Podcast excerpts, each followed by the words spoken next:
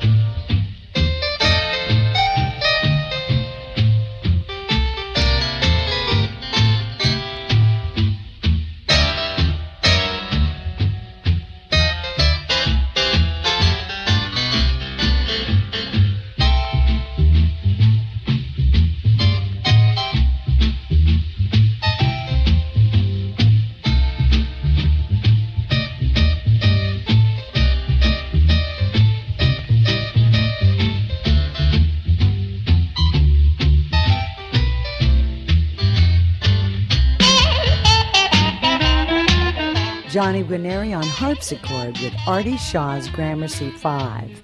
I'm Judy Carmichael, and this is Jazz Inspired. I asked my guest, jazz pianist Chris Hopkins, if starting music on a harpsichord changed his approach to the piano. I am not sure how or if it has changed my playing uh, or um, if it has influenced my playing. But of course, the whole touch is very different since with the harpsichord you don't have a pedal, so you you don't really have a sound that stays. But uh, with with the harpsichord, the uh, strings are just picked, like with a uh, with a with a guitar pick. Uh, so it just makes plink, and then the sound is gone.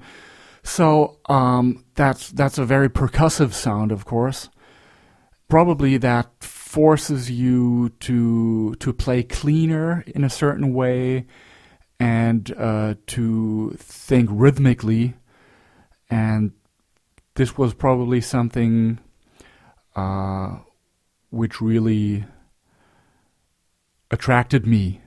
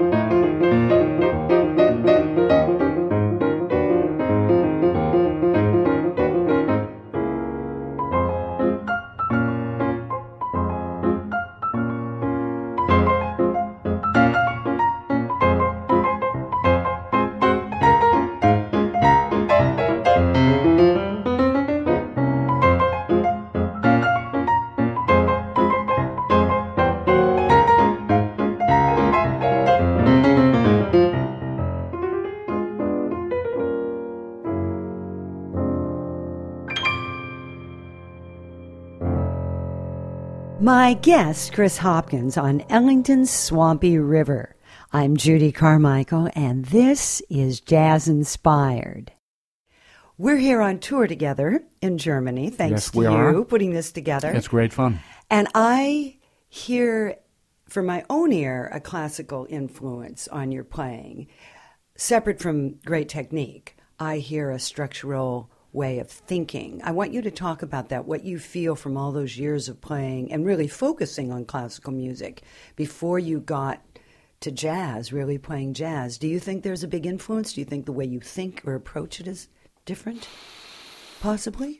That's that's hard to tell for me. Um, my classical playing was um, just just like a training, I guess, uh, and helped me for my technique. And but what I remember is um,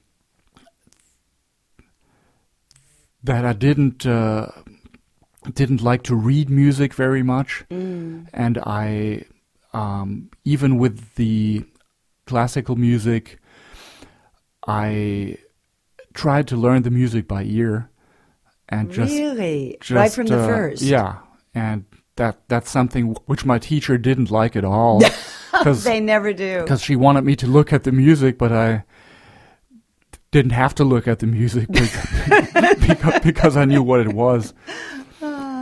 And um, Especially if your father, if you'd heard your father play it, Yeah. then you knew. and and what I really liked is uh, well once my piano teacher came with the little easy jazzy piece, and I really like that. And uh, one more thing, which is kind of interesting, is um, my father was was one of the few classical musicians um, who could really improvise. Mm. So he so he could. Uh, just like we play from a from a lead sheet or something like that, he could uh, uh, just fake his way through and uh, improvise in a classical way. Like the originators. Of Yeah, yeah, Oh, that's yeah. interesting. So he would And he stretch plays- out on a yeah, Mozart tune or something. um, so he played uh, church organ also, and that's that's something which I which I find um, quite interesting. Uh, the church organ players today, they're the last people uh, from the classical era who can really improvise. So oh, I didn't realize that. Yeah. Church organists yeah, of course, improvise? because yeah. now, yes. why do they still improvise? Well, because uh, the uh, church organists have like a like a choir book, you know, and the stuff they play from, uh, that's that's basically the same as the lead sheets we jazz players use, you know. And they, they flesh that Yeah, out and make yeah, it more complete. I never Yeah. thought of that. That's Yeah. fascinating.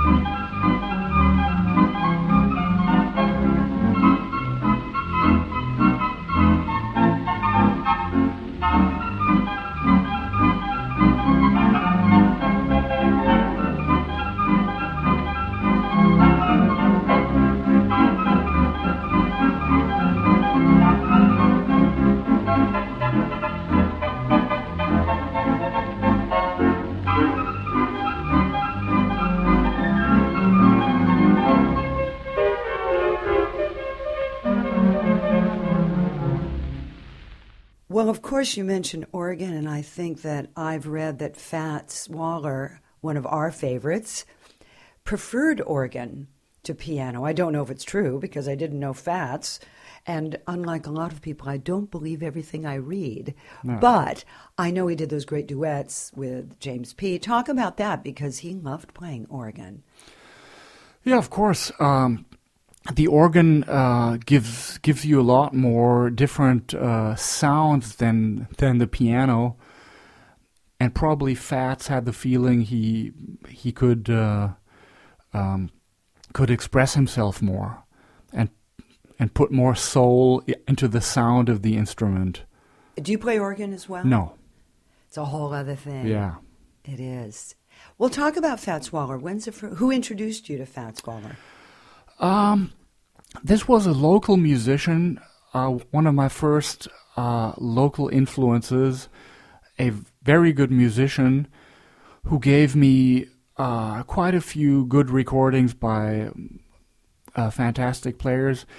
And he was a great Fats Waller fan, and he played some uh, stride piano himself. And uh, he he gave me a tape of Fat stuff, and I just loved it, and uh, tried to find more and more of that. And I think I have probably the um, complete Fats uh, Fats collection at home.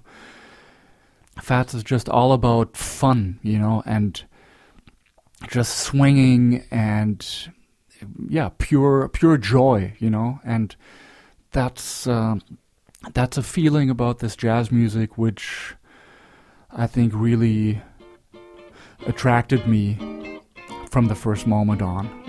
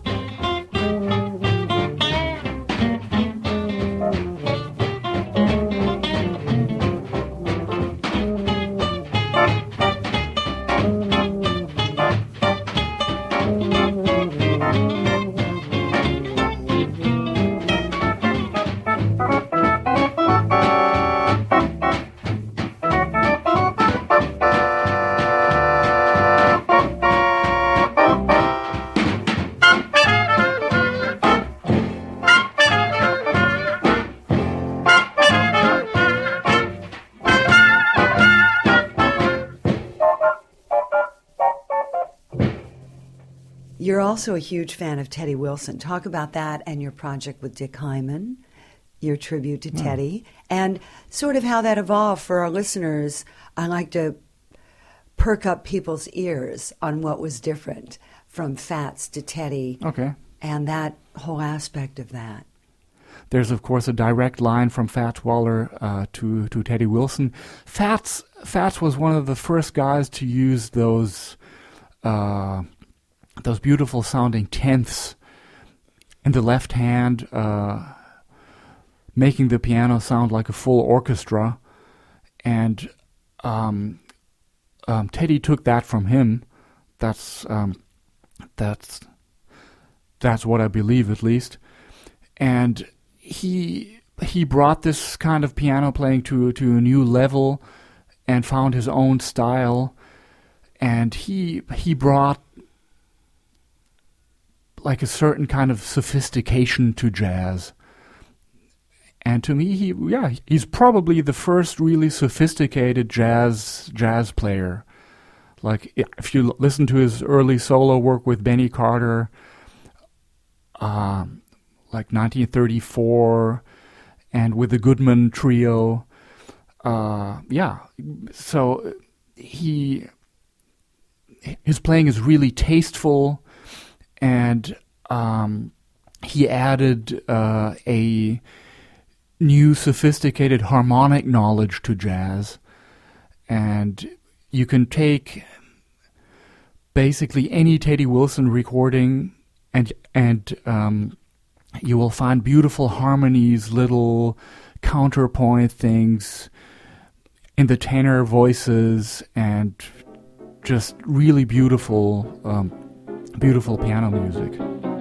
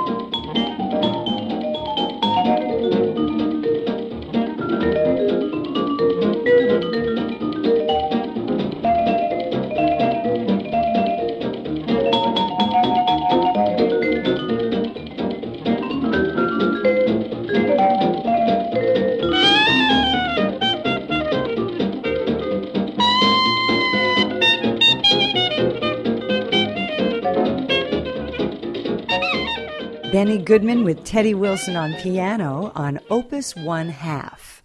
I'm Judy Carmichael, and this is Jazz Inspired. Here's Dick Hyman, who joins my guest Chris Hopkins on their tribute to Teddy Wilson on Blue Interlude.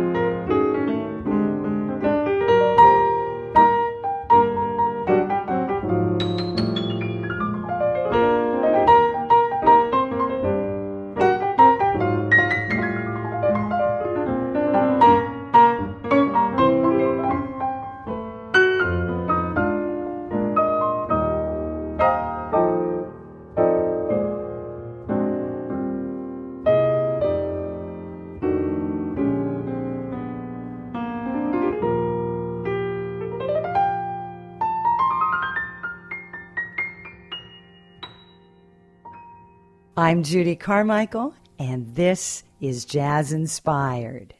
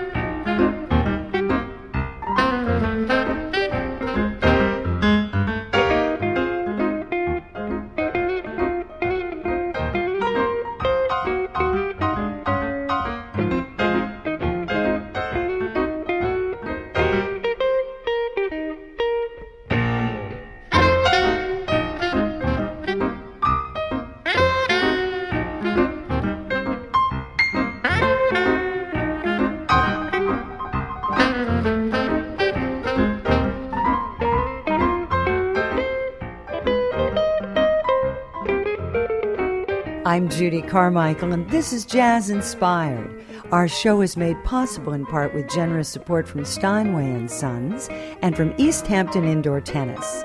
Eight indoor and 20 outdoor courts in a quiet, beautiful park-like setting. Visit ehit.ws for more information. For a schedule of upcoming programs, visit our website at jazzinspired.com. You can listen to podcasts of Jazz Inspired on iTunes or wherever you get your podcasts. You can email us at info at jazzinspired.com or visit us on Facebook and Twitter at Stride Queen. My guest is pianist Chris Hopkins. So, Dick Hyman, you're a natural pairing in my humble opinion. talk about this CD, and you've done a number of concerts with Dick as Yeah. well. But talk about the CD in particular. That must have been a thrill. It was great because um, Dick is just such a genius, and he just made things so um, so easy, you know. But uh, yeah, we did uh, quite a few concerts together in uh, different settings with um, um, different piano summits with Bernd Lhotzky, Rossano Sportiello, Louis Mazetier, and these guys. It was great fun. And we had uh, several duo concerts, and uh, before this tour, we uh, thought about recording a CD together, and we thought about which which project would fit with both of us, and we came up with this idea because uh, both Dick Hyman and me uh, were were both great fans of uh, Teddy Wilson. Uh, concerning Dick Hyman, of course, he goes back uh, to the 1950s because um, uh, Dick Hyman, when he was a young young guy, um, he won a, uh contest, and he won several piano lessons with Teddy Wilson. I know. That's that's imagine? the 1950s. Yeah. Like wow, you know. and so he has a close a close connection. And to Dick, um, he says Teddy Wilson. That's that's like right in the center of his playing, Mm, a- mm. and he he uh, he very often goes back to that that kind of style because Mm. that's that's just the classic swing piano, you Mhm, know. mhm. So, so we had that uh, that thing in common, and uh, yeah. So we did a, a CD together, which is uh, called Teddy Wilson in Four Hands, which I believe uh, is the first album uh, where two pianists dedicate their music to Teddy Wilson. So we worked out uh, several interesting arrangements yeah, in the style of Teddy or tunes Teddy would have played, but we, we played them differently and stuff like that. And uh, uh, for example, we we did uh, several pieces which were recorded by the Benny Goodman Trio, and uh, we made arrangements for two keyboards, and it was uh, really a fun project.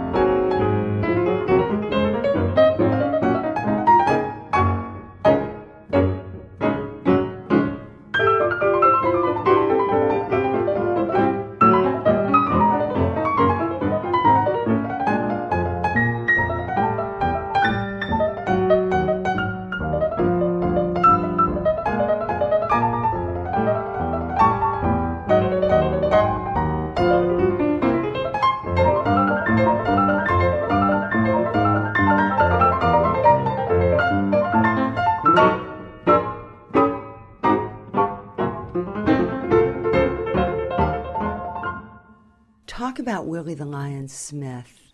Somebody who, to my ears, was so different yeah. from the other people we're yeah. talking about. Really had his own thing. He was really special, but um, that that's something to keep in mind in general. Uh, for me, this whole jazz music, it's not about playing stride piano or playing swing piano or, or playing bebop or some style. It's it's more about the individual personalities of all these players, and we can uh, try to learn from each of these guys, and and uh, first we copy things to learn how they work, and then it's about uh, um, finding your own musical personality, and uh, for example, Willie the Lion Smith had a really strong, uh, strong musical personality, and of course a strong personality. He was a, a, um, a very special guy, and he he created a style which which was so different from all of the other players, because he had a a um, a special romantic touch he, which he he would add to the music, and he was really um, one of the first special piano music composers, also, because um, he he recorded mainly his his own music and wrote very pretty spring flavored pieces which were influenced, um, yeah, by uh, Chopin and um, people like that. So he used sounds and harmonies which were new to the jazz world then. So we're speaking about like the mid 1930s here, where people would would would usually play um, just straightforward jazz chords, you know, six chords, um, seventh, ninth, and and he would add these these really beautiful chords which were not used yet you know and and and, and um, he wrote beautiful pieces of, of uh, music which would have titles like morning air or you know th- these kind of things. Rippling waters that's music that's hard to describe. Uh, you just have to listen to it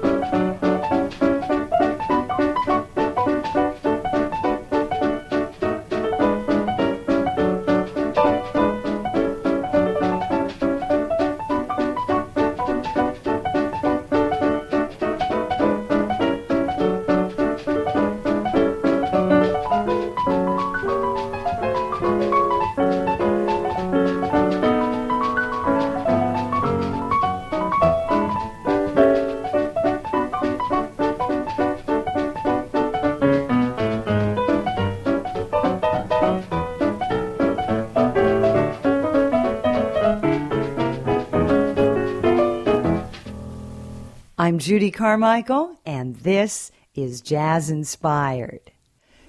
You tour a lot here in Europe, and you've also played a lot in the States. And there's an ongoing conversation with professional musicians and also audience members on the difference in appreciation for art and music in the two different places.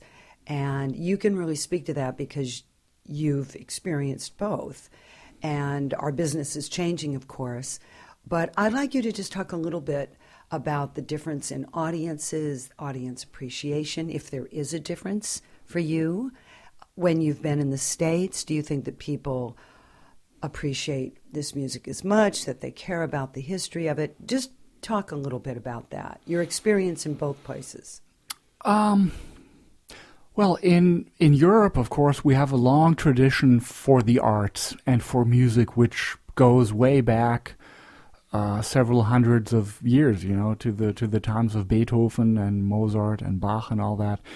So uh, that's that's a continuing music tradition, which is deeply rooted in uh, uh society here, which is a great thing, and. Um, so, what I'd say is people in general probably have a certain respect for the arts and for music here, and they are generally probably fairly open minded, and music um, has its part in. Um, in uh, education here uh, people here in Europe, they're uh, generally not so much um, socialized with with jazz. So you you have jazz people, you know, jazz fans, and who know all about the music, but there's there's many people here who would not not know the repertoire or n- not the names of the musicians or the um, uh, jazz era, but they would still go to a concert and uh, just appreciate the music, you know, and and uh, just uh, just go there completely open minded because uh, there's good music going on. And here's here's an interesting story, uh, something which which really impressed me. Uh, several years back, I uh, stayed several days in Florida with Dick Hyman, and um, um, he brought Bernd Lhotzky and myself to a trio concert of his, and um, and he played in some community center. And what was really wonderful is before his concert, there was an older woman who played the piano, and she sang uh, songs f- from the 1920s, 30s, and 40s. What really uh, impressed me is like several hundreds of people in the church started singing all these tunes with that old lady, and they knew all the words.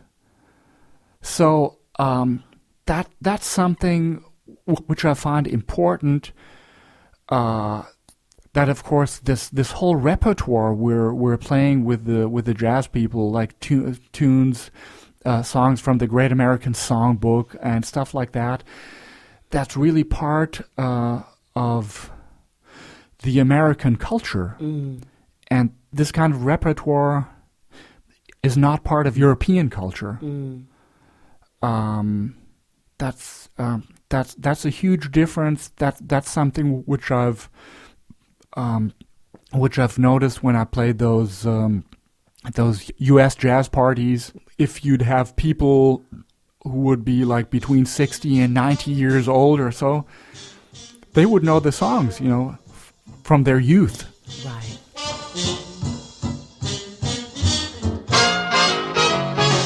I can't give you anything but love, baby. That's the only thing I've plenty of, baby. Dream a while, scheme a while, you're sure to find happiness, and I guess all those things you've always pined for. Gee, I'd like to see you looking swell baby. Diamond bracelets Woolworth doesn't sell, baby.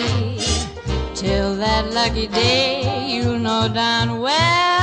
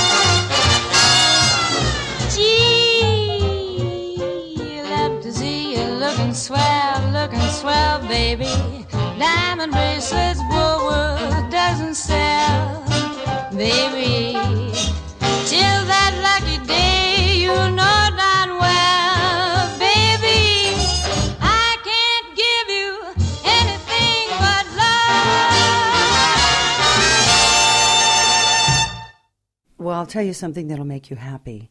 Is last night we played I Can't Give You Anything But Love. And I stood rather than playing piano. So I was facing the audience and you were playing saxophone.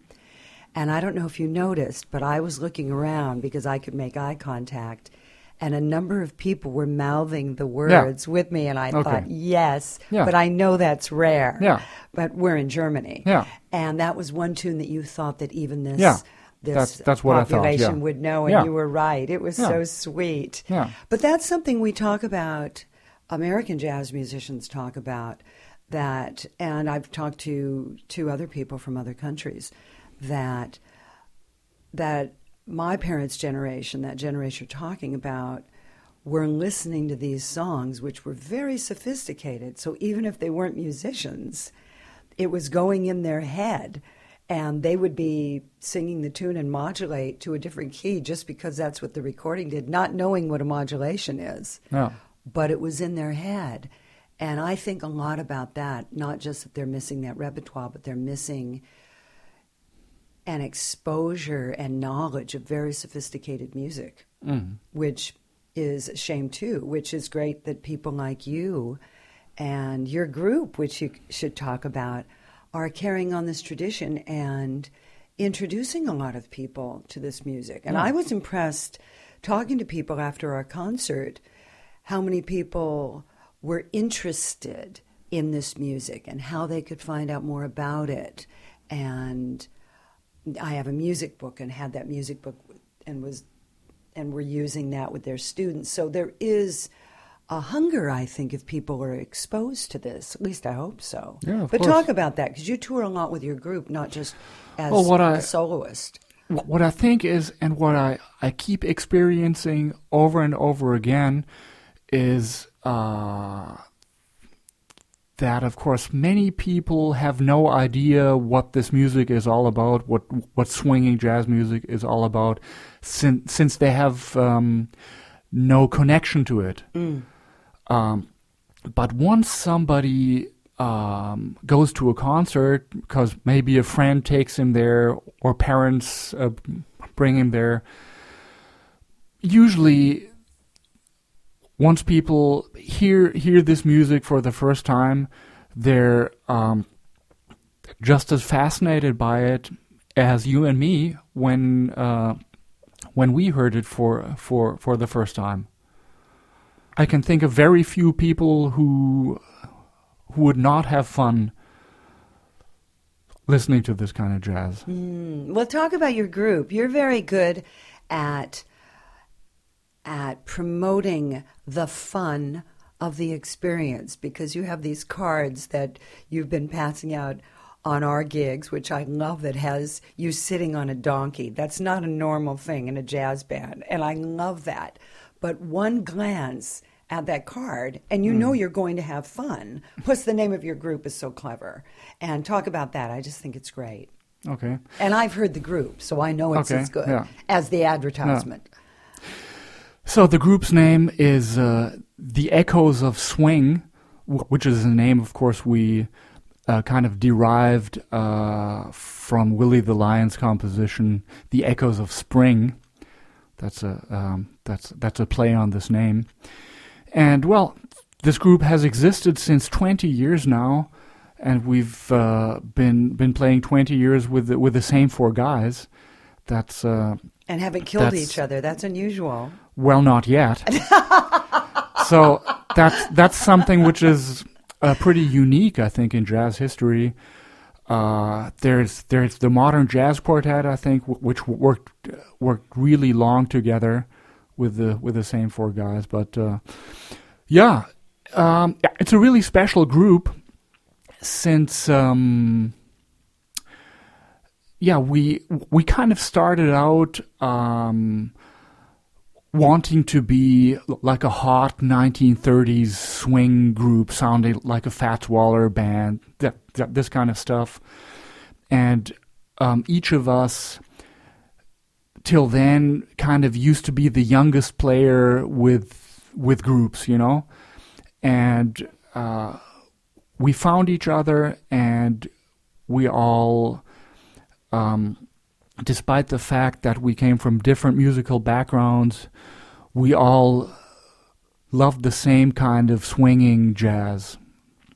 So uh, we played together for for the first time, and it just felt good, and we kept playing. And uh, it's quite an unusual lineup for a jazz group. It's trumpet and alto saxophone, and piano and drums, and uh, so the whole bass part is covered by the left hand of the piano uh, with a little bass drum. And the really interesting thing about this group is uh, the development during the last 20 years. So, uh, without really planning this, we started to search for new new colors or new ways what to do with the group to to keep our concerts uh, surprising and interesting for ourselves and for the audience. And and we kind of discovered that it wasn't enough just to play a swinging tune, um, um, followed by a second swinging tune. um, so we uh, started changing the mood, you know, and first it would be like a tune like the Mooche by Duke Ellington, you know, with a with a special flavor, and then we started to to find inspiration in the John Kirby group, the uh, uh, the the John Kirby Sextet, and we started uh, started arranging tunes in that style. We started to write our own music and using these these kind of ideas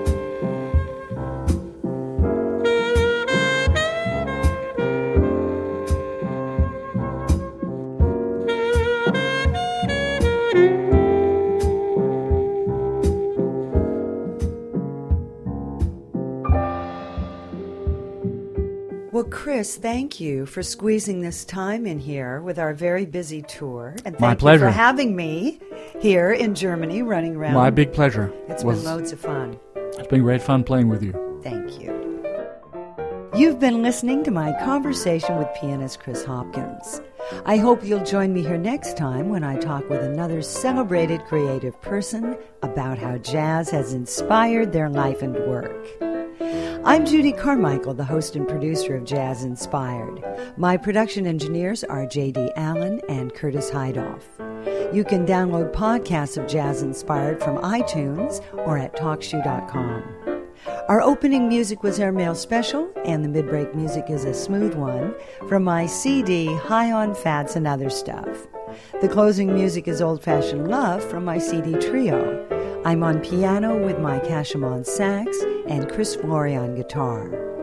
Judy Carmichael's Jazz Inspired is made possible with generous support from our listeners and from Steinway and Sons and from Sag Harbor Florist.